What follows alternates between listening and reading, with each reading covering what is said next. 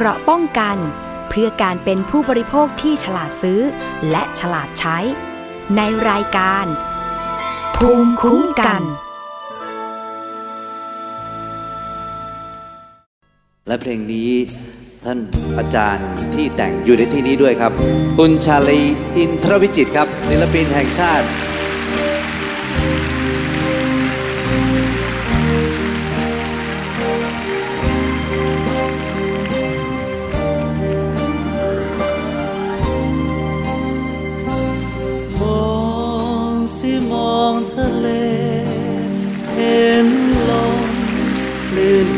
ุกินบางครั้งมันบาบิน กระแทกหินดังคลื่นคลื่นทะเลไม่เคยหลับไหล ใครตอบได้ไหมฉันไหนจึงตื่นบางครั้งยังซื่อทะเลมันตื่น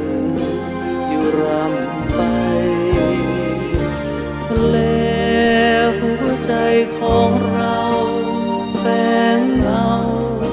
รักแอบเขาไว้ดูสิเป็นไปได้ตื่นใจเหมือนดังทะเลครวญยามหลับไหลชั่วคืนก็ถูกคลื่นฝันลุกฉันรันจวนใจ มิเคยจะหลับ เหมือนกับ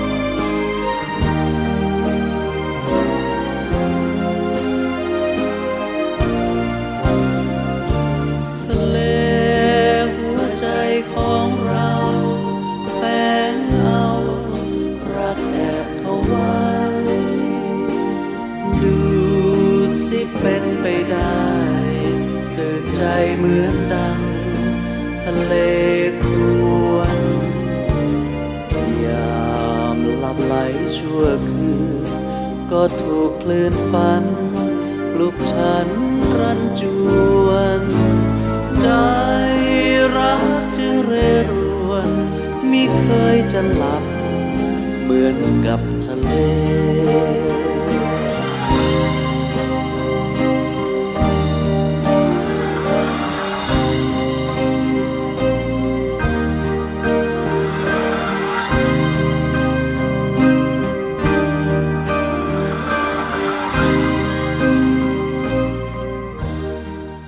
สวัสดีค่ะ คุณผู้ฟังคะต้อนรับเข้าสู่รายการภูมิคุ้มกัน รายการเพื่อผู้บริโภคกับดิฉันชนะทิพไพรพงศ์อีกครั้งหนึ่งนะคะ อยู่กันเป็นประจำที่นี่ค่ะ ทางวิทยุไทย PBS www.thaipbsradio.com แอปพลิเคชัน Thai PBS Radio รวมถึง facebook.com/thaipbsradiofan นะคะ แล้วก็ฟังผ่านสถานีวิทยุชุมชนหลาย ๆ สถานีนี่แหละ แล้วก็ฟังผ่านวิทยุชุมชนที่เชื่อมโยงสัญญาณได้เลยค่ะ ต้องขอบคุณทุกสถานีที่เป็นเครือข่ายพันธมิตรกันด้วยนะคะ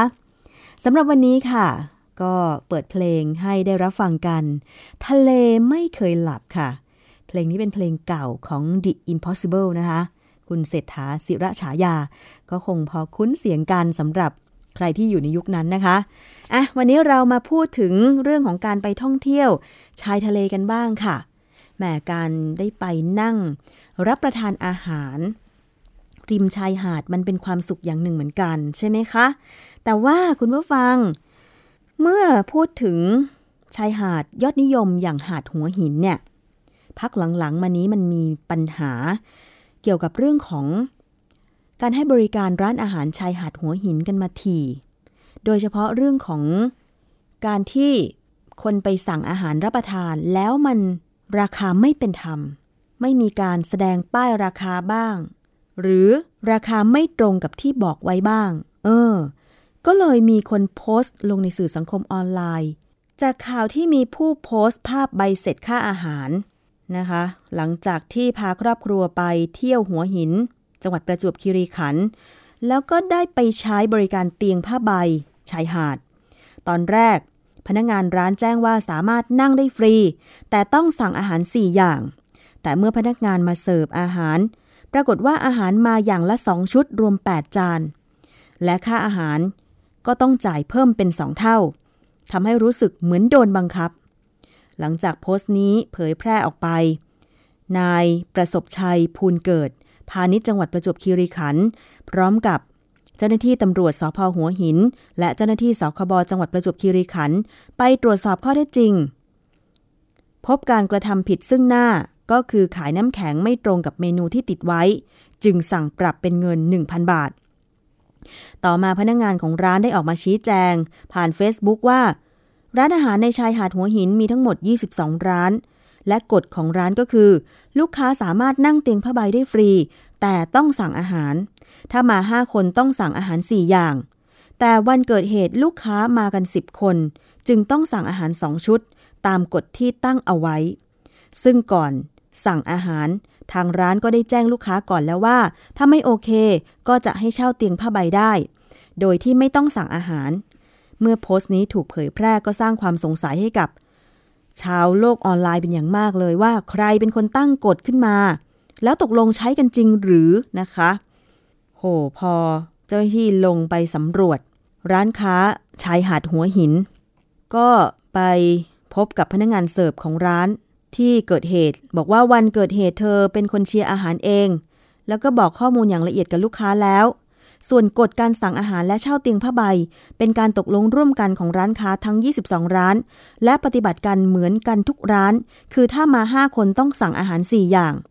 เช่นเดียวกับแม่ค้ารายอื่นริมชายหาดหัวหิน ต่างก็บอกเป็นเสียงเดียวกันว่า ได้ตั้งกฎการนั่งเตียงผ้าใบขึ้นมาจริง เนื่องจากเทศบาลหัวหินแบ่งพื้นที่ให้ขายของร้านละ 6 เมตร สามารถตั้งเตียงผ้าใบได้ 8-9 ชุดเท่านั้น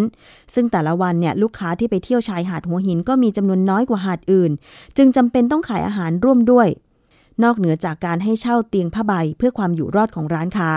หลังตกเป็นข่าวแม่ค้าหลายรายก็อดครวญเลยว่าเหตุการณ์ที่เกิดขึ้นเนี่ยสร้างความเสื่อมเสียให้กับร้านค้าริมชายหาดหัวหินอย่างมาก ลูกค้าบางคนที่มาเที่ยวไม่กล้า นั่งรับประทานอาหารริมหาด เนื่องจากกลัวว่าจะถูกหลอกหรือถูกบังคับให้สั่งอาหารเพิ่ม ซึ่งแม่ค้าที่นี่ก็ยืนยันว่า ก็มีการแจ้งลูกค้าก่อนสั่งอาหารทุกครั้งแล้วไม่หลอกแน่นอน อืม ซึ่งการตรวจสอบร้านค้าชายหาดหัวหิน ครั้งนี้เนี่ยนะคะ เราจะไปฟังเสียงของพาณิชย์จังหวัดประจวบคีรีขันธ์กันค่ะ กระทรวงพาณิชย์นะครับ เราก็ดูในเรื่องของป้ายเมนูเป็นหลักนะครับปรากฏว่าสิ่งที่มันไม่ตรงกันนะครับ คือในเรื่องของค่าน้ำแข็งนะครับก็ติดป้ายไว้ 20 นะครับ แต่ว่าก็ไปจำหน่ายในรู้สึกค่าตามบินนั้น 60 บาท แต่เขาอ้างว่ามีเป็นสองถังนะครับ แต่ว่าไอ้ตรงนี้ประจักษ์พยานชัดเจนนะครับ ส่วนในเรื่องของระยะยาวนะครับก็ ได้คุยกับทางปลัดเทศบาลแล้วนะครับ ก็คงจะมีไปเรียกมีการพูดคุยนะครับ เพราะว่าตรงนี้นะครับเป็นสถานที่ท่องเที่ยวของหัวหินนะครับ แล้วก็ในห่วงที่ผ่านมาเนี่ยมันก็จะมีปัญหาเรื่องเรื่องทำนองข้อขัดแย้งกันนะครับแล้วเรื่องของเก้าอี้ ซึ่งดูแล้ววันนี้ก็พูดง่ายจะต้องไปให้เกิดความชัดเจน เพราะว่ากฎหมายเนี่ย นะครับ ได้กำหนดไว้เลยนะครับ พวกค่าเช่าเก้าอี้อะไรตรงนี้ครับซึ่งต่อไปเนี่ยก็คงจะทำเป็นมาตรฐานเดียวกันหมดนะครับสำหรับร้านที่สองนี่ได้แจ้งข้อกล่าวหาอะไรครับสำหรับในร้านที่สองวันนี้ครับ เนื่องจากว่าเป็นเป็นความผิดซึ่งหน้านะครับ เราก็ได้เปรียบเทียบค่าปรับนะครับไปหนึ่งพันบาทนะครับ ข้อหาอ่าคือข้อหาก็คือเขามีเมนูเนี่ย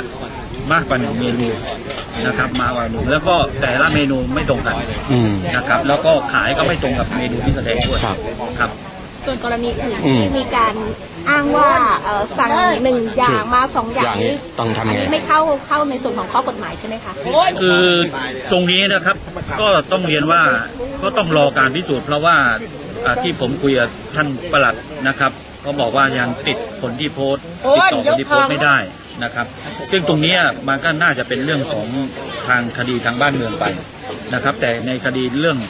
เรื่องอาหารวันนี้นะครับ เราก็มายุติในเบื้องต้นตรงนี้นะครับ ส่วนในเรื่องของจัดระเบียบนะครับ ก็ต้องอาศัยทางพื้นที่นะทางเทศบาลรู้ก็ประชาชนนะครับ รวมทั้งพี่น้องสื่อมวลชนเนี่ยครับค่อยเป็นหูเป็นตาให้นะครับ เพราะว่าไม่อย่างนั้นเนี่ยจะทำให้หัวหินเราเนี่ยครับคนมันจะกลัวไม่มาเที่ยวนะครับ จริง ๆ มันก็มีสิ่งที่ดีๆ เยอะนะครับ เพียงแต่ว่าบางสิ่งบางอย่างที่มันโผล่ออกมาเนี่ยมันก็เป็นกระแสนะครับได้รวดเร็ว ซึ่งตรงนี้นะครับมันก็จะไม่เป็นผลดีต่อทุกฝ่ายครับ ทางด้านปลัดเมืองหัวหินเนี่ยก็บอกว่า ทางเทศบาลเมืองหัวหินมีกฎระเบียบที่ทำข้อตกลงไว้กับกลุ่มผู้ประกอบการ ร้านอาหารริมหาดหัวหิน 22 ร้านอยู่แล้ว แต่กฎการนั่งเตียงผ้าใบ ฟรี 5 เตียง แต่ต้องสั่งอาหาร 5 อย่างนั้นไม่ได้อยู่ในกฎระเบียบที่ตกลงกันไว้ เป็นกฎที่แม่ค้าตั้งกันเอง โดยหลังจากนี้เนี่ยเทศบาลต้องไปเร่งประชุมกับทุกฝ่ายเพื่อหาทางออก ซึ่งหลังจากที่ทางพาณิชย์จังหวัดประจวบคีรีขันธ์เทศบาลเมืองหัวหินและหน่วยงานที่เกี่ยวข้องบอกว่า จะประชุมเพื่อหาทางออกกันเนี่ยในที่สุดที่ประชุมก็มีมติกำหนดราคาค่าเช่าเตียงผ้าใบริมหาดหัวหิน 30 บาทต่อวัน ห้ามร้านค้าชายหาดหัวหิน บังคับนักท่องเที่ยวสั่งอาหาร จบดราม่าแม่ค้าลวงนั่งเตียงผ้าใบฟรีนะคะ นายทนนพันพีพาดนายอำเภอหัวหิน เป็นประธานการประชุมคณะกรรมการจัดระเบียบชายหาดหัวหิน เปิดเผยว่าหลังการประชุมวางมาตรการด้านการกำหนดราคาอาหาร และการเช่าเตียงผ้าใบชายหาดหัวหิน ร่วมกับนายนพพรวุฒิกุล นายกเทศมนตรีเมืองหัวหิน นายอภิสิทธิ์คำพิโร ผู้อำนวยการสำนักงานเจ้าท่าภูมิภาคสาขาประจวบคีรีขันธ์นายประสบชัยภูลเกิด พาณิชย์จังหวัดประจวบคีรีขันธ์นายจิรวัตรพรามณีปลัดเทศบาลเมืองหัวหิน ตำรวจท่องเที่ยวหัวหิน ทหารชุดรักษาความสงบ พื้นที่หัวหิน แล้วก็ผู้ค้าชายหาดหัวหิน 22 ราย ได้ข้อสรุปว่า ให้ร้านแยกเรื่องเก้าอี้ผ้าใบกับอาหารออกจากกัน กรณีที่นักท่องเที่ยวไม่สั่งอาหารหรือนำอาหารมาเอง โดยให้เก็บค่าเช่าเตียงผ้าใบ ตัวละ 30 บาทต่อวัน ส่วนกรณีนักท่องเที่ยวสั่งอาหารกับทางร้านค้า และนั่งเตียงผ้าใบ ซึ่งหากสั่งอาหารหลายรายการ ทางร้านอาจมีโปรโมชั่นนั่งเตียงผ้าใบฟรีได้ รวมถึงเรื่องเมนูอาหาร โดยแต่ละร้านจะต้องปรับให้มีเมนูเดียวเท่านั้น ราคาเดียวกัน ห้ามแยกเมนูสำหรับคนไทยกับคนต่างชาติ อ่านะคะ ทั้งนี้ค่ะ นายอำเภอหัวหินยืนยันว่า จากการตรวจสอบรายละเอียดในบันทึกข้อตกลงหรือ MOU ที่ส่วนราชการที่เกี่ยวข้องทั้งฝ่ายปกครองเทศบาลเมืองหัวหิน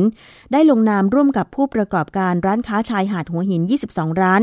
ไม่มีการระบุเรื่องข้อกำหนด ให้สั่งอาหารว่ากี่รายการ จึงจะสามารถนั่งเตียงผ้าใบฟรี แต่กลับปรากฏว่ามีข้อความระบุในเมนู และมีการกล่าวอ้างว่าเป็นข้อกำหนดจากทางเทศบาล ซึ่งยืนยันว่าเทศบาลเมืองหัวหินไม่ได้เป็นผู้ทำเมนูดังกล่าวแต่อย่างใด อันนี้ชัดเจนแล้วนะ ถ้าต่อไป ใครจะไปนั่งชมวิว ไปนั่งรับประทานอาหารที่ชายหาดหัวหิน เช่าเตียงผ้าใบ ตัวละ 30 บาทต่อวันได้ โดยไม่ต้องสั่งอาหารร้านนั้นก็ได้ แต่ถ้าจะสั่งแล้วร้านค้าจะมีโปรโมชั่น อันนี้ต้องเป็นการไม่บังคับกันนะคะ พูดถึงเรื่องของอาหารนะคะ ไทยเองมีอาหารที่อุดมสมบูรณ์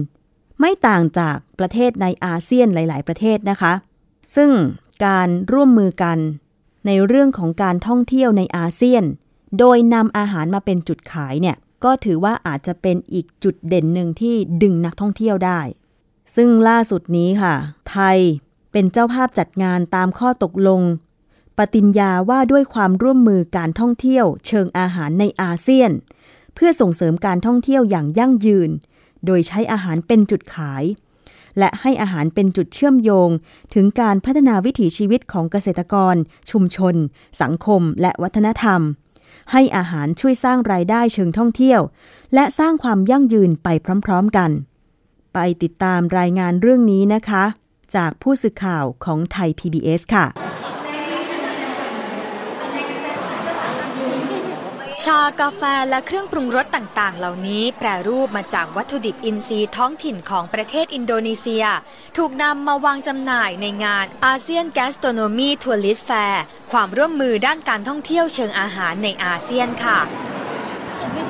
ฮเลียนติฮิลแมนผู้ประกอบการบอกว่า ก่อนหน้านี้มีเกษตรกรจำนวนมากไม่มีช่องทางการตลาดที่เพียงพอทำให้คนส่วนใหญ่มุ่งผลิตพืชเศรษฐกิจสร้างรายได้ เธอจึงศึกษาพันธุ์พืชชนิดต่างๆ ในท้องถิ่น แล้วส่งเสริมให้เกษตรกรทำเกษตรอินทรีย์ ใช้นวัตกรรมแปรรูปสินค้า พร้อมบอกเรื่องราวที่มาจากวิถีชีวิตและวัฒนธรรม ส่งสินค้าจำหน่ายทั่วโลก กระทั่งวันนี้มีเกษตรกรกว่า 50,000 คนที่เป็นเครือข่ายของเธอ ผลิตสินค้ากว่า 200 ชนิด ที่มาจากความหลากหลายทางพันธุกรรมพืชค่ะ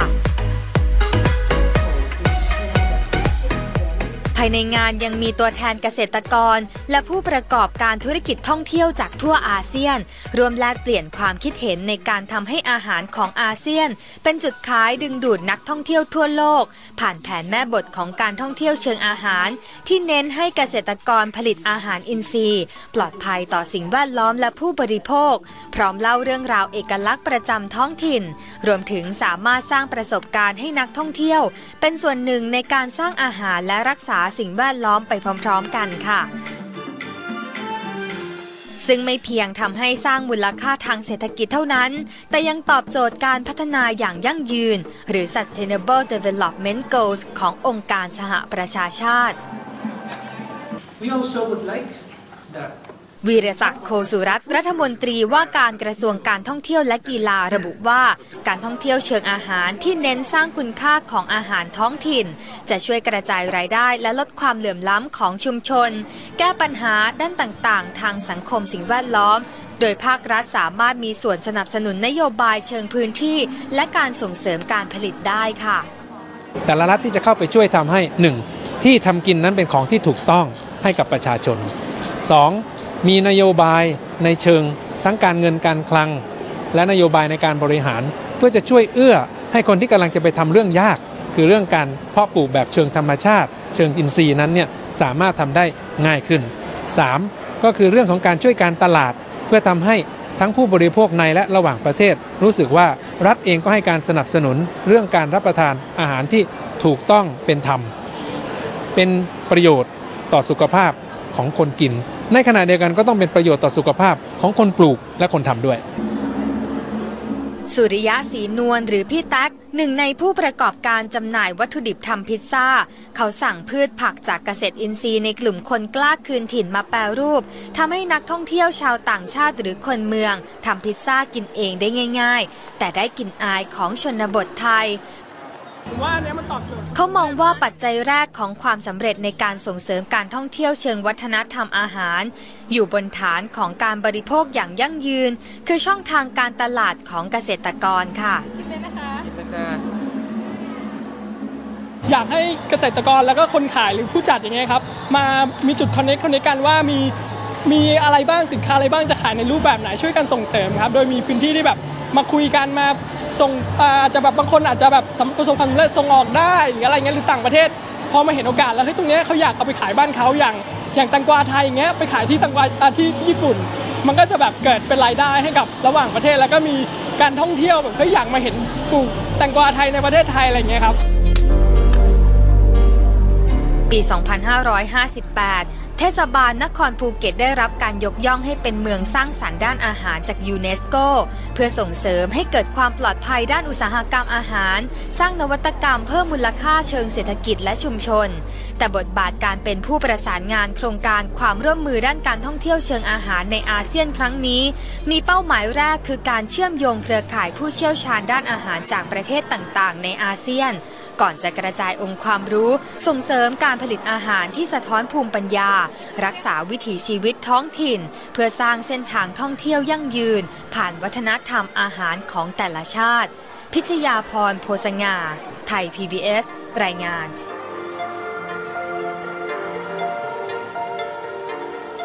และเสียงจากรายงานค่ะ ก็คือเสียงของคุณวีรศักดิ์โคสุรัตน์รัฐมนตรีว่าการกระทรวงการท่องเที่ยวและกีฬา เสียงของคุณสุริยะศรีนวลผู้จำหน่ายวัตถุดิบทำพิซซ่าอินซี ซึ่งถ้าเกิดว่าเมนูพื้นบ้านของไทยเองหรือว่าประเทศอาเซียนเอง มันอร่อยดีมีประโยชน์ แล้วก็ปลอดภัย เพราะว่าไม่มีสารเคมีเจือปนเนี่ยมันก็น่าจะช่วยดึงนักท่องเที่ยวโดยเฉพาะต่างทวีปมาเที่ยวได้อีกเยอะเลย แต่ว่าที่สำคัญคือ ผู้ผลิตอาหารในอาเซียนเนี่ยก็ต้องใส่ใจเรื่องของคุณภาพให้มาก ๆ นั่นเองนะคะ คุณผู้ฟัง มาถึงอีกเรื่องหนึ่งของผู้บริโภคค่ะ เป็นปัญหาการโดนหลอก ดิฉันหยิบยกข้อมูลนี้มาจากนิตยสารฉลาดซื้อนะคะ เพื่อเป็นอุทาหรณ์โดนหลอกไปซื้อโทรศัพท์ด้วยเงิน 300 บาทเป็นค่าจ้าง เออ แล้วมันมันเสี่ยงยังไงนะคะ เป็นเรื่องราวที่ฝากกันไว้เพื่อเตือนผู้บริโภคค่ะ ว่าบางทีการเห็นแก่เงินเล็กๆ น้อยๆ อาจทำให้ต้องเสียเงินจำนวนมากตามมาในภายหลังก็เป็นได้ อย่างเช่นการถูกจ้างให้ซื้อโทรศัพท์มือถือ ปัจจุบันเนี่ยมือถือกับค่ายผู้ให้บริการสัญญาณโทรศัพท์ มีการทำโปรโมชั่นร่วมกัน ด้วยการขายมือถือในราคาพิเศษ แต่แลกด้วยการทำสัญญาเปิดใช้บริการอย่างน้อย 1 ปี ถ้าเกิดซื้อซิมเป็นรายเดือน จุดนี้จะมีช่องให้คนหาประโยชน์เข้าตนเองได้ ก็คือว่าอาจจะจ้างบุคคลทั่วไป ใครก็ได้ไม่จำเป็นต้องรู้จักกัน เพียงแค่มีอายุ 18 ปีขึ้นไป และมีบัตรประจำตัวประชาชน ซื้อมือถือและเปิดใช้บริการแทนตัวเอง โดยแลกกับการจ่ายเงินเป็นค่าจ้างให้ 300-500 บาท มองเผินๆก็อาจจะดี เพราะว่าไม่ได้ทำอะไรมากเลย แค่ซื้อเครื่องมือถือให้ และรับเงินค่าจ้างสบายๆใช่ไหมคะ แต่อาจลืมมองไปว่า คนที่ลงลายมือชื่อทำสัญญา ใช้บริการนั้นก็คือ เจ้าของบัตรประชาชน ดังนั้นในกรณีที่เกิดการ ค้างชำระค่าบริการ หรือโทรศัพท์ถูกนำไปก่ออาชญากรรม คนที่ต้องรับผิดชอบก็คือคนที่ทำสัญญาค่ะ มีตัวอย่างของผู้บริโภคที่ร้องเรียนไปที่มูลนิธิเพื่อผู้บริโภค สมมุติว่าชื่อคุณนวลเป็นคนหนึ่งที่ถูกหลอกให้ไปซื้อโทรศัพท์มือถือ ด้วยค่าจ้าง 2 เครื่องแรก 300 บาท และอีก 2 เครื่อง 400 บาท โดยเพื่อนเป็นคนให้ โดยเพื่อนเนี่ยเป็นคนแนะนำให้รู้จักกับผู้ว่าจ้างนะคะ คุณนวลบอกว่า เห็นว่าอยู่บ้านเฉยๆ ได้เงินใช้แบบนี้ก็ดี เพราะคนจ้างก็บอกว่า เขาจะเป็นคนจ่ายเงินค่าเครื่องเองทั้งหมด และถ้ามีเอกสารมาเก็บเงินไม่ต้องสนใจ โยนทิ้งไปได้เลย เดี๋ยวเขาจะไปจ่ายเอง แต่ที่มาจ้างซื้อนี่ก็เพราะว่า เขาใช้สิทธิ์ซื้อไปหมดแล้ว ซื้อไม่ได้อีก อืมหลังจากไปซื้อโทรศัพท์กับผู้ว่าจ้างแล้ว ต่อมา คุณนวลถูกเรียกเก็บเงินจากบริษัท True Move ระบุว่าเป็นค่าโปรโมชั่นรายเดือน คุณนวลจึงรู้ตัวว่าถูกหลอก ซ้ำยังไม่รู้ว่าจะติดต่อกับผู้ว่าจ้างยังไงด้วย จึงขอปรึกษาว่าจะทำยังไงดี คุณผู้ฟัง โอ้ เพราะว่าคนลงลายมือชื่อสัญญากับค่ายมือถือชื่อคุณนวลใช่ไหมแล้วยิ่งถ้าเป็นคนว่าจ้างที่ไม่รู้จักกัน เขาก็ไม่ให้เบอร์โทรไว้ไม่อะไรไว้เลย ติดต่อไม่ได้เลยนะคะ ซึ่งมีคำแนะนำค่ะ จากศูนย์พิทักษ์สิทธิผู้บริโภคนะคะ ว่าหนึ่งเนี่ยให้รีบไปแจ้งความกับเจ้าหน้าที่ตำรวจทันที เพื่อเป็นการยืนยันว่าถูกหลอกให้ไปซื้อโทรศัพท์มือถือ และเปิดซิมใช้บริการ 2. ใช้เอกสารจากการทำสัญญาข้อแรกเนี่ยไปทำคำร้อง ขอยกเลิกสัญญากับทางผู้ให้บริการ ซึ่งกรณีของคุณนวลเปิดใช้บริการซิมกับ TrueMove 1 และ AIS ถึง 3 โอ้โห เพราะว่าซื้อไป 4 เครื่องใช่ไหมทำสัญญากับ TrueMove 1 สัญญาและ AIS อีก 3 สัญญา ทั้ง 2 ข้อนี้เนี่ยคุณนวลก็ได้รีบไปจัดการโดยด่วนแล้ว แล้วก็ทางศูนย์พิทักษ์สิทธิผู้บริโภค ได้ดำเนินการเพิ่มเติมก็คือ แจ้งกรณีปัญหาที่เกิดขึ้น ต่อผู้ให้บริการสัญญาณโทรศัพท์มือถือทุกค่าย และสำเนาเรื่องส่งไปให้ทางสำนักงงานกสทช เพื่อแก้ไขปัญหาและประชาสัมพันธ์ให้ประชาชนได้ทราบ และระมัดระวัง ซึ่งจากการทำหนังสือแจ้งกรณีปัญหาและติดตามเรื่องให้คุณนวลก็พบว่าซิมของคุณนวลเนี่ยลงทะเบียนไว้มีการผิดนัดชำระ แล้วก็มียอดคงค้าง 3 รอบบิน เป็นจำนวนเงินถึง 3,038 บาท 6 สตางค์นะคะ จึงยกเลิกการให้บริการไปแล้ว ขณะนี้ค่ะ บริษัทมือถือเนี่ยกำลังพิจารณาลดหย่อนให้คุณนวลจ่ายเหลือหนึ่งรอบบิน เป็นเงิน 639 บาท ซึ่งคุณนวลยอมรับเงื่อนไขนี้ เพื่อจะได้ไม่เสียประวัติการค้างชำระ คุณผู้ฟังคะ เป็นกรณีที่เป็นอุทาหรณ์จริง ๆ ค่ะ อย่าคิดว่าใครจะมาจ้างไปซื้อโทรศัพท์มือถือด้วยเงิน 300-500 แต่คนลงนามสัญญาก็คือคุณ เพราะเขาจะใช้โทรศัพท์แล้วไม่จ่ายเงิน สุดท้ายค่ายมือถือจะมาเรียกเก็บเงินการใช้โทรศัพท์จากคุณ ซึ่งคุณไม่ได้เป็นผู้ใช้แต่คุณเป็นผู้รับจ้าง ไปซื้อโทรศัพท์และทำสัญญา อย่าหวังแค่เงินเล็กๆ น้อยๆ จนกระทั่งตัวเองต้องมีปัญหาแบบนี้นะคะ คุณผู้ฟัง อันนี้เป็นเรื่องเป็นเสียงของผู้บริโภคจากนิตยสารฉลาดซื้อเอามาเตือนกันไว้ค่ะ พูดถึงปัญหา ฝุ่นพิษ หมอกควันฝุ่นละอองขนาดเล็ก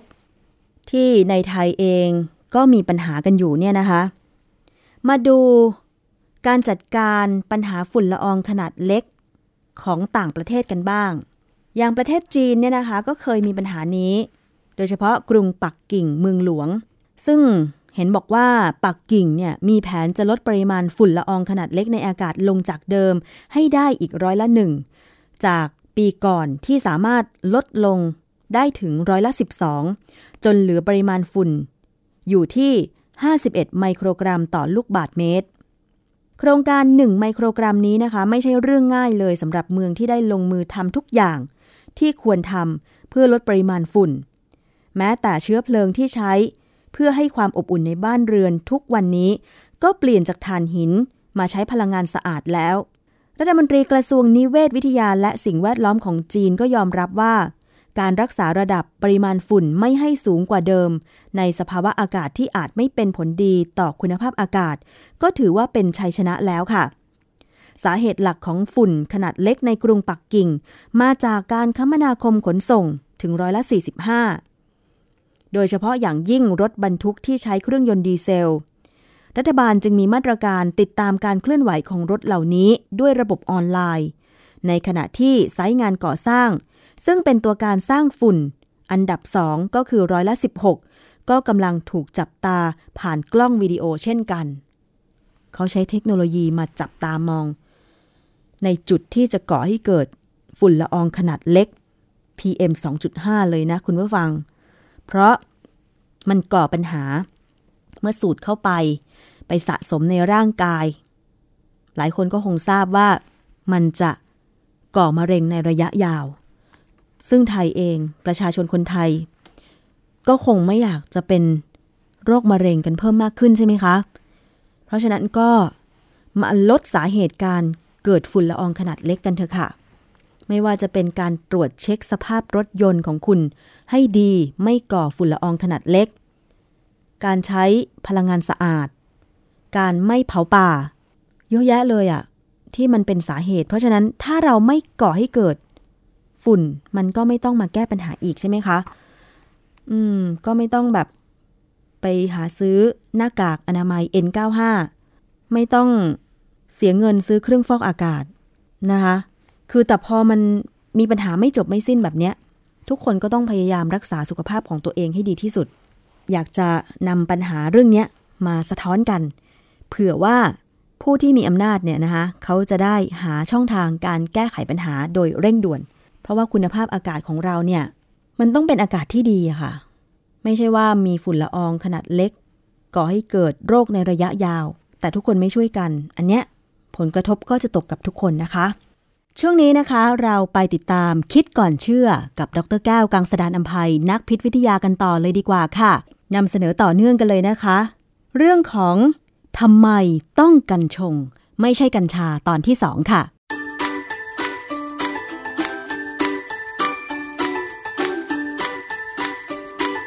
ช่วงคิดก่อนเชื่อ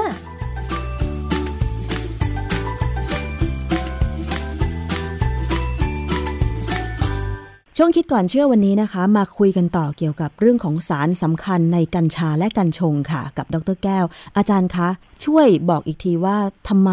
ผู้คนตอนเนี้ยสนใจ สารสกัดกัญชานำมาเป็นยารักษาโรคมันมีสารอะไรที่สำคัญคะอาจารย์ คือในในกัญชาหรือกัญชงเนี่ยความจริงมันมีสารพวก cannabinoid นะเป็นชื่อกว้างเป็นเป็นคำคำกว้างๆที่คลุมสารทั้งหมดเลยเป็นร้อยๆชนิดเลย นะแต่ตัวหลักในกัญชาเนี่ยมันเป็น tetrahydrocannabinol ซึ่งเป็นเราเรียกว่า THC เนี่ยไอ้ตัวนี้เป็นเป็นสารที่มีผลกับระบบการทำงานของระบบประสาทในสมอง ซึ่งซึ่งระบบประสาทในสมองเนี่ยการทำงานระบบประสาทในสมองเนี่ย มันควบคุมความรู้สึกหลายๆอย่างของร่างกายเราค่ะเช่นความเจ็บปวด เช่นความหิว เช่นอะไรก็ตามเนี่ยนะ เพราะฉะนั้นเวลาเราได้ กัญชาเข้าไปเนี่ยสารสารสกัดจากกัญชาเข้าไปเนี่ย ความเจ็บปวดอาจจะหายไป คือทุเลาไปได้ระยะหนึ่งที่มันยังออกฤทธิ์อยู่ ความอยากอาหารก็จะเพิ่มขึ้น เพราะว่ามันไปกระตุ้นให้ทำให้เรากินอาหารได้มากขึ้นก็ดี คือผลสุดท้ายของไอ้พวกเนี้ยจะทำให้เรามีร่างกายที่อาจจะดีขึ้นหมายว่า คนคนไข้เนี่ยจะดีขึ้น แต่ก็ไม่ดีขึ้นไปกว่าตอนเขาเป็นคนธรรมดาอือฮึแต่ถามว่าคนธรรมดากินพวกนี้เข้าไปแล้ว มันจะได้ประโยชน์อะไรไหมถ้าถ้าเป็นคนธรรมดาร่างกายร่างกายแข็งแรงเนี่ยไอไอสารที่ออกฤทธิ์มันจะออกฤทธิ์ในแง่ของทำให้เมามากกว่าอ๋ออันนี้เขาก็เลยเอาไปใช้เป็น recreation หรือว่าเอาไปในทางด้านสันทนาการอืมค่ะคนคนอเมริกันเนี่ย มันสูบกัญชากันมานานแล้ว ตั้งแต่สมัยผมไปเรียนที่อเมริกาเนี่ย เวลาเวลาตอนวันศุกร์เนี่ยเขาจะมีหัวหน้าหอเนี่ยเดินตรวจตามห้องเนี่ย จับกัญชาได้เป็นประจำอะต้นกัญชาเลยปลูกต้นกัญชาในห้องใช้แสงไฟ คือคือไปอยู่ที่หอเนี่ย มันใช้ไฟไม่ต้องเสียตังค์มันมันเสียตังค์รวมไปแล้ว มันก็เลยเปิดไฟทั้งวันทั้งคืนปลูกกัญชากันในห้องในห้องห้องที่ที่หอหอพักคนนักศึกษา ก็จับกันได้บ้างก็จับได้ประจำนะฮะถ้าจับไม่ได้บางทีไอ้ head resident เนี่ยมาตรวจมันก็เอาต้นกัญชาไปไว้นอกหน้าต่าง head บางทีก็ไม่รู้ก็ไม่ได้เห็น พอ head เดินไป ก็เอากัญชากลับมาไว้ในห้องนอนห้องนอน ซึ่งเปิดฮีตเตอร์มีอุณหภูมิปกติเหมาะสมกับการที่กัญชาจะขึ้นนะอืมเพราะฉะนั้นนี่คือเรื่องของกัญชา แล้วปัจจุบันนี้อย่างที่เรารู้ว่าอเมริกาเนี่ย อนุญาตให้สูบกัญชาได้ในบางรัฐ แต่บางรัฐเนี่ยอนุญาตเฉพาะเป็นบางเมืองค่ะ ผมไปดูในมันมีคลิปเป็นใน youtube เขามีจัดทัวร์เป็นรถทัวร์เนี่ยพอคนคนคนที่ซื้อตั๋วขึ้นไปปั๊บเนี่ยขึ้นไปแล้วเขาจะขับรถไปยังอีกเมืองหนึ่งระหว่างอยู่ในเมืองนั้นนะเขตหนึงเนี่ยก็จะสูบกัญชากันเป็นแถวเลย สูบกันเสร็จ พอหายเมาเสร็จ ก็ขับรถกลับเมืองที่ห้ามสูบกัญชา มันมันถึงขนาดนั้นในอเมริกามีอะไรแปลกๆนะค่ะเพราะฉะนั้นเรื่องของกัญชานี่จึงเป็นเรื่องที่เอิ่มคนสนใจมาก เพราะว่าสนใจทั้งการรักษาสนใจทั้งที่จะใช้เพื่อให้คลายเครียดหลุดไปจากโรคนี้ แล้วครับสารสำคัญที่อาจารย์บอกเนี่ย มันมีแต่ผลดีอย่างเดียวหรือมันมีฤทธิ์อย่างอื่นอีก มันมีทั้งผลดีผลร้ายอะนะค่ะอ ถ้าเราใช้กัญชาในแง่ของการสูบเนี่ย การสูบกัญชา เราได้ควันเข้าไป ก่อนอื่นต้องรู้เลยว่า อะไรก็ตามที่มีควัน มีสารก่อมะเร็งแน่ๆค่ะเพราะว่าอย่างบุหรี่ก็มีควันนั่นก็ก่อมะเร็ง หรือแม้กระทั่งควันไฟที่มีควันก็ก่อมะเร็งอย่างเช่น ตอนนี้เรามีควันไฟที่เผาป่ากันเนี่ย มันไอไอไอเอ่อฝุ่นละออง PM 2.5เนี่ย มันไม่ได้ตัวปัญหาหลักจริง ๆ แต่ว่า ฝุ่นละอองขนาดเล็กเนี่ยมันเป็นตัวนำเอาสารก่อมะเร็งที่อยู่ในควันเนี่ยเข้าไปถึงปอดส่วนลึกแล้วก็กระจายไปในเลือดได้ค่ะนะเพราะฉะนั้นมันก็เลยคือกลายเป็นว่าฝุ่น PM 2.5เนี่ยก่อมะเร็งด้วยสารก่อมะเร็งที่มันพาเข้าไปนะค่ะเพราะฉะนั้นควันกัญชาก็เหมือนกัน ไม่มีปัญหาเลยก่อมะเร็งก่อมะเร็งปอดเหมือนกันค่ะนะฮะแต่คราวนี้ไอ้ไอ้เจ้าสารพวกเนี้ยคือความจริงสาร เคมีทุกอย่างที่อยู่ในพืชหรือแม้กระทั่งที่สังเคราะห์มาเนี่ย มันจะออกมีประโยชน์ก็ในขนาดที่เหมาะสม ถ้ามากเกินไปมันมีโทษทั้งนั้นแหละค่ะนะเพราะฉะนั้นไอ้เรื่องเนี้ยเป็นเรื่องสำคัญ เพราะฉะนั้นผมถึงบอกว่า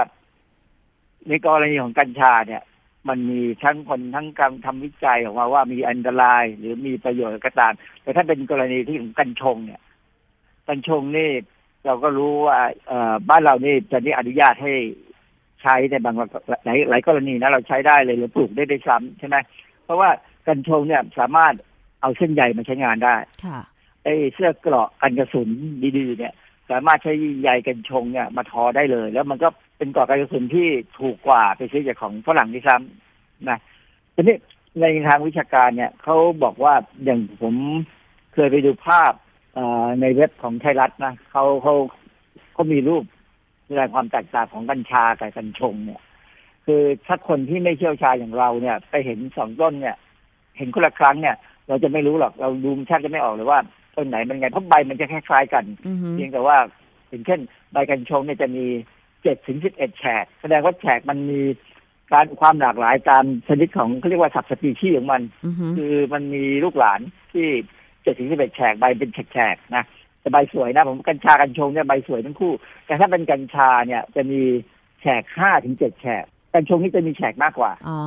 ค่ะแล้วต้นจะสูงกว่าค่ะ ส่วนกัญชาเนี่ยต้นจะเตี้ยกว่าแต่กัญชาเนี่ยเวลามันถึงจังหวะหนึงที่มันจะออกดอกเนี่ย ดอกมันจะเป็นแบบขยุ่มเบลอเลย แล้วมีน้ำมันค่ะส่วนกัญชงเนี่ย ดอกมันเป็นเป็นกลุ่มเล็กๆก้อนเล็กๆแล้วมันก็มีไม่มีน้ำมันน้อยอือฮึนะ แต่คราวนี้ตัวน้ำมันหรือสารที่อยู่ในกัญชงกัญชาเนี่ยสิ่งที่น่าสนใจคือก็บอกว่าถ้ากัญชาเนี่ยจะมี THC สูงกว่าหนึ่ง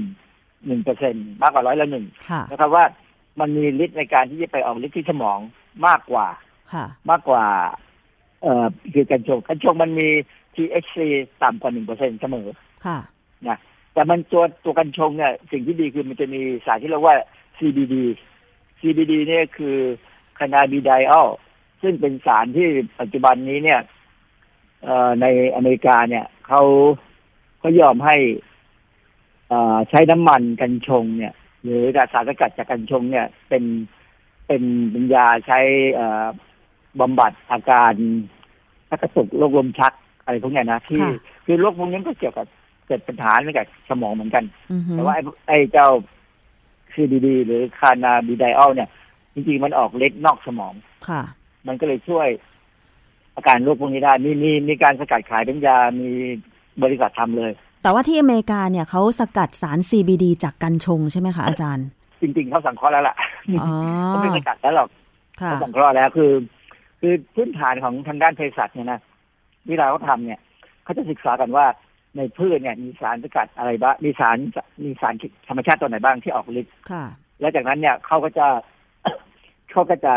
สังเคราะห์ขึ้นมาค่ะเพื่อใช้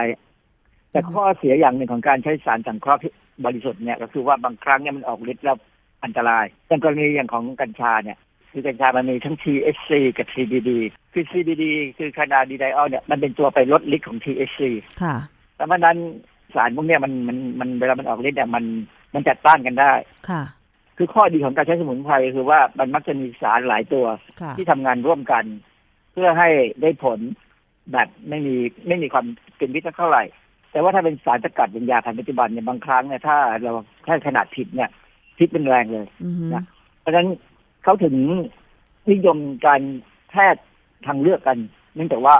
เวลาเกิดอันตรายเนี่ย มันมีน้อยกว่า อาจารย์งานวิจัยขององค์กรที่ดูแลสุขภาพอย่างเช่น องค์การอนามัยโลกอะไรอย่างเงี้ยเกี่ยวกับกัญชามันมีออกมาบ้างไหมคะเออมีฮะ ผม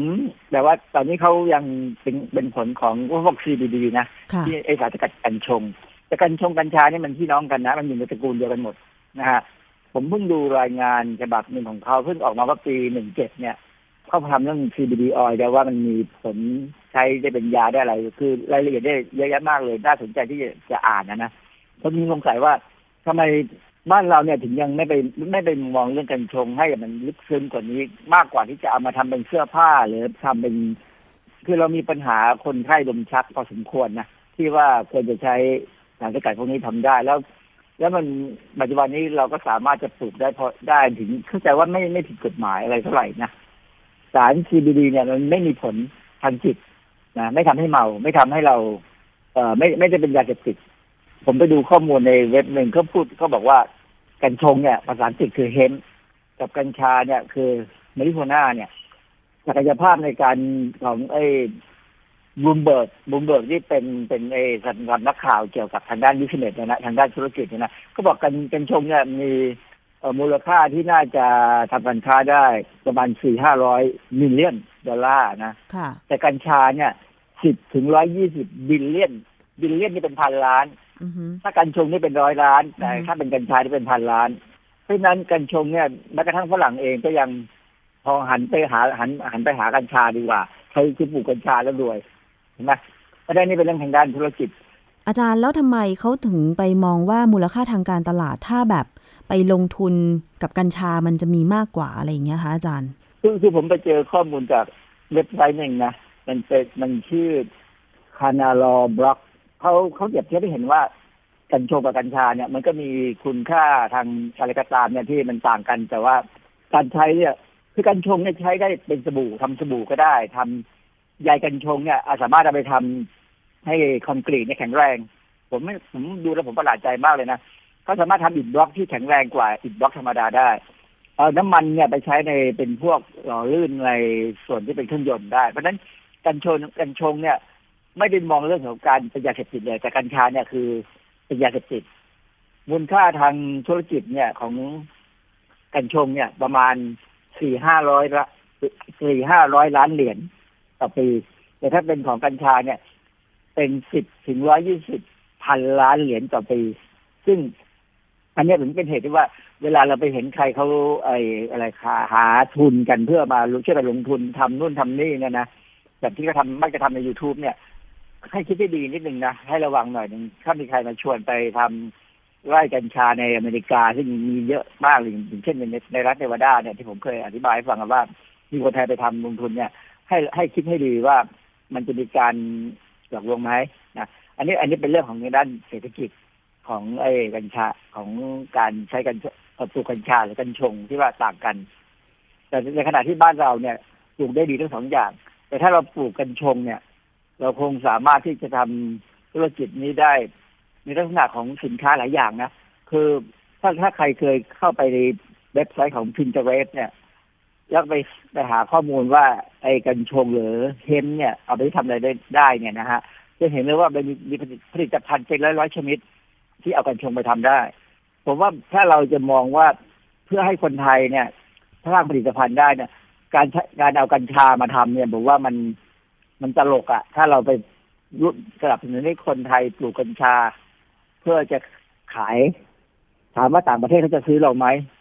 ในเมื่อตอนนี้ทุกประเทศก็พยายามที่จะปลูกกันเองแล้วพยายามคัดเลือกพันธุ์กันเองแล้วเนี่ย คนไทยก็อาจจะต้องปลูกเองสูบเอง แต่ถ้าเราปลูกกัญชงเนี่ย เราอาจจะสามารถที่จะเอามาทำเป็นผลิตภัณฑ์อื่น ส่งไปขายต่างประเทศได้ เพราะว่าบ้านเราเนี่ย เข้าใจว่ากัญชงบ้านเรานี่ค่อนข้างจะดีที่สุดในโลกเลยนะ เส้นใยมันจะดีกว่า เพราะดินน้ำลมไฟเราดีกว่า ค่ะ อาจารย์เห็นตารางตารางหนึ่งเกี่ยวกับสารที่มีอยู่ในกัญชาและกัญชง ซึ่งนอกจาก CBD แล้วก็ THC แล้วเนี่ย มันก็ยังมีสารตัวอื่น ๆ ที่จะออกฤทธิ์ร่วมกันเพื่อผลที่ดีในการรักษาโรคด้วยเหรอคะอาจารย์แล้วส่วนใหญ่เป็นอย่างนั้นเลย ถ้าเป็นถ้าเป็นสมุนไพรนะ ค่ะอย่างที่เราเราก็รู้ๆกันมี ทั่วไปว่า เวลาจะบำบัดโรคอะไรก็สักอย่างเนี่ยถ้าใช้สมุนไพรเนี่ย บางทีได้ผลดีกว่าใช้ยาในปัจจุบันด้วยซ้ำเพราะว่ามันมียามันมีสารช่วยกันช่วยกันทำงาน เอายกตัวอย่างง่ายๆเวลาเรากินยาฆ่าเชื้อบางอย่างเนี่ย มันจะทำให้เราท้องผูกเพราะยาเนี่ย มันไปฆ่าเชื้อมันไปฆ่าเชื้อที่ช่วยทำให้เราถ่ายสะดวกในในลำไส้ใหญ่ได้นะเราก็จะท้องผูก แต่ถ้าเรากินยาสมุนไพรเนี่ย ยาสมุนไพรบางอย่างเนี่ยเขาจะผสมยาดำยาดำก็คือไอตัวเมือกที่ไอที่เราได้มาจากว่านหางจระเข้แต่เขาไปเคี่ยวให้มันดำซะสารที่อยู่ในยาดำเนี่ย มันจะเป็นตัวทำให้เกิดการระบาย เพราะฉะนั้นเวลาเรากินยา ไอพวกยาสมุนไพรที่ใช้ฆ่าเชื้อเนี่ย มันก็จะไม่ท้องไม่ท้องผูก อันนี้เป็นข้อดีของการใช้การแพทย์ทางเลือก นะคือว่ามีการผสมนู่นผสมนี่ลงไปซึ่งแต่อันนี้ต้องเป็นต้องเป็นภูมิปัญญาจริง ๆ ไม่ใช่คิดเอาเองประเด็นของการแพทย์ทางเลือกที่เราเห็นในอินเทอร์เน็ตเนี่ยหลายๆอย่างเนี่ยผมมีความรู้สึกว่าเขาคิดเองน่าจะเป็นอย่างนั้นน่าจะเป็นอย่างนี้แล้วก็เหมือนกับลองค่ะ แต่ถ้าเป็นภูมิปัญญาอย่างชนิดที่ว่าเป็นเป็นภูมิปัญญาแพทย์แผนแผนทางเลือกหรือแผนโบราณก็ตามเนี่ย ที่เขามีการจดบันทึกกันมาตั้งแต่สมัย เป็นพันพันปีมาเนี่ย อันนั้นน่าเชื่อถือนะ เพราะว่ามันจริงๆแล้ว มันคือรากเหง้าของไอ้ยาแผนปัจจุบันที่ซ้ำเพราะฉะนั้น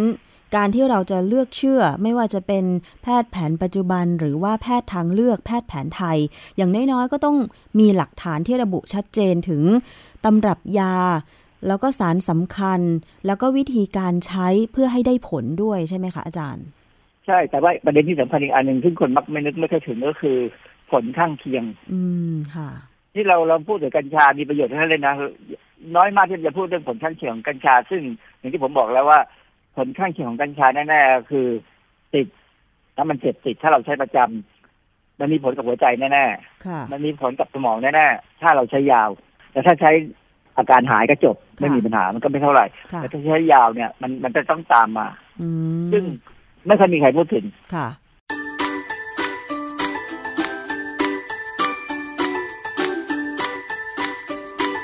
ช่วง คิดก่อนเชื่อ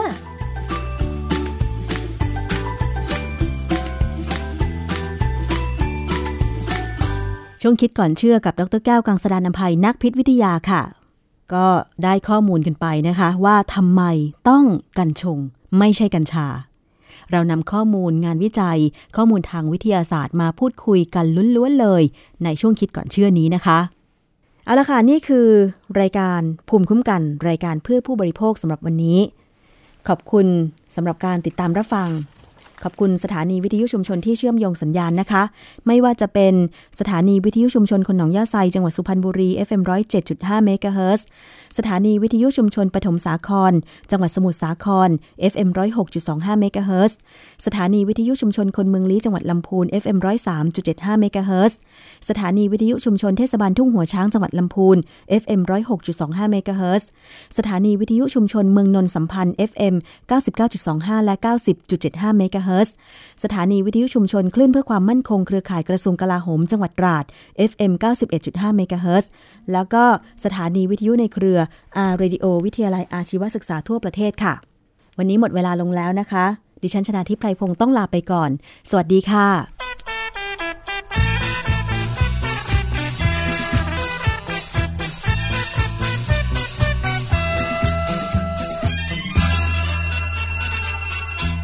วิชาเกษตรกรรมก็ไม่ได้ร่ำเรียนมา เคยทำ เขียวฟักทองแตงไทย ลองข้าวโพดถั่วลิสงลงไป ถ้าสมใจก็คงจะรวยเป็นล้านอ้าวได้ข่าวว่าคุณลงทุนทำไร่ใหญ่โตมโหฬารเลยเหรอเปล่าผมลองปลูกเล่นๆดูห้าหกอย่างอย่างละร้อยไร่นะครับ โอ้โห อย่างนั้นคุณก็ต้องใช้ที่ดินตั้งห้าหกร้อยไร่อะสิ ใช้ที่ร้อยเดียวเท่านั้นแหละ แต่ปลูกปนกันหมดเลย อืม ประหยัดที่ดี คงได้ผลดีสิครับ ดีกับผีอะไรอะเจ๊งอ้าวทำไมเล่าก็ต้นข้าวโพดออกฝักมาเป็นพริก พริกออกลูกมาเป็นถั่วลิสงนั่นถั่วลิสงก็ลงหัวเป็นฟักเขียวโอ้ยมั่วไปหมด เอ๊ะแล้วคุณรู้ไหมว่าทำไมมันถึงเป็นอย่างนั้น รู้มันข่มขืนกันอ๋อมันวิตฐาน ใช่มันหน้ามืด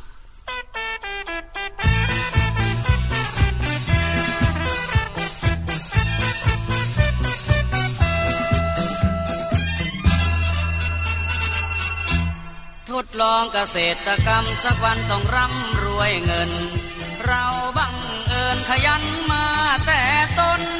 ถ้าเลิกล้มแล้วคงอายคน ลองดูใหม่ผมเลี้ยงไก่ชน เบื่อความจนก็หวังจะรวยเป็นล้าน เอ เห็นก็บอกว่าตอนนี้คุณตั้งฟาร์มเลี้ยงไก่ชนใช่ไหม ครับ ผมอุตส่าห์ไปซื้อแม่ไก่ชนมาตัวหนึ่งราคาเป็นแสน แม่ไก่ตัวนี้ระร้ายจริง ๆ ขนาดวัวควายเข้ามาใกล้มันนะมันเคยกระโดดเตะขาควายหักไปหลายตัวแล้ว แล้วผมก็ยังซื้อแม่ไก่ดุๆแบบนี้มาอีกตั้งยี่สิบกว่าตัว โอ้โห แล้วคุณไปได้พ่อพันธุ์มาจากไหนล่ะครับ ได้มาจากอุดรนู่นนะซื้อมาหกแสนไอ้ตัวนี้ยิ่งร้ายกาจมากเข้าไปใหญ่ ขนาดช้างเหยียบตีนมันนิดเดียวนะมันกระโดดเตะช้างเดือยทิ่มท้องทะลุไส้ทะลักตายเลย โอ้โห อย่างนั้นถ้าคุณผสมได้นะลูกมันคงขายได้ตัวละแสนน่ะสิ คุณก็ต้องรวยแน่ๆเลย รวยกับผีอะไร อ้าวทำไมล่ะครับ มันออกไข่พร้อมกันหมดเลย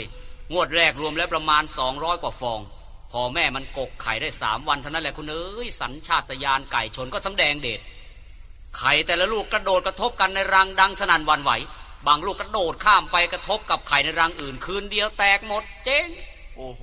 ดุจริง ๆ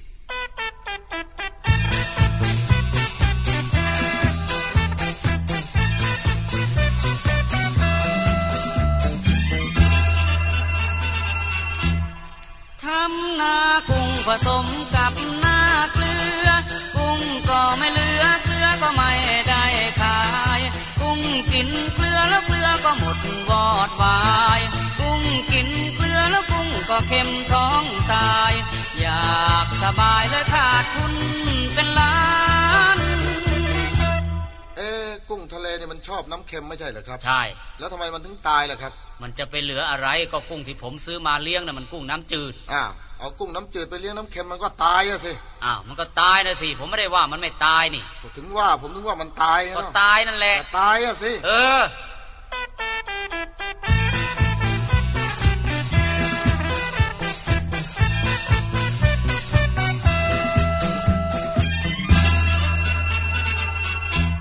ทดลองหลายอย่างหลายอันแล้วมันก็ไม่ได้ความ เลยตั้งฟาร์มแล้วเลี้ยงวัวเอาไว้ แม่วัวนั้นใช้วัวพันธุ์ไทย พ่อพันธุ์เทศมาผสมแม่ไทย น่าเจ็บใจผมขาดทุนหลายล้าน ผมใช้แม่วัวพันธุ์ไทยร้อยตัว พ่อมันพันบรามันสูง สง่าเวลาเดินอย่างเงี้ยหน้าเชิดยังกระมองดูดาว อืม แล้วให้ใครเป็นคนเลี้ยงวัวให้ล่ะครับ ไอ้เป๋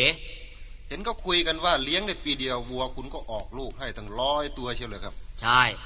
จะรวยก็คราวนี้แหละนะรวยกับผีอะไร ลูกวัวผมออกมาตัวไหนขาเป๋หมดทุกตัวเลยทำไมมันถึงเป๋ล่ะครับ ก็มันเป็นลูกไอ้เป๋ละสิโง่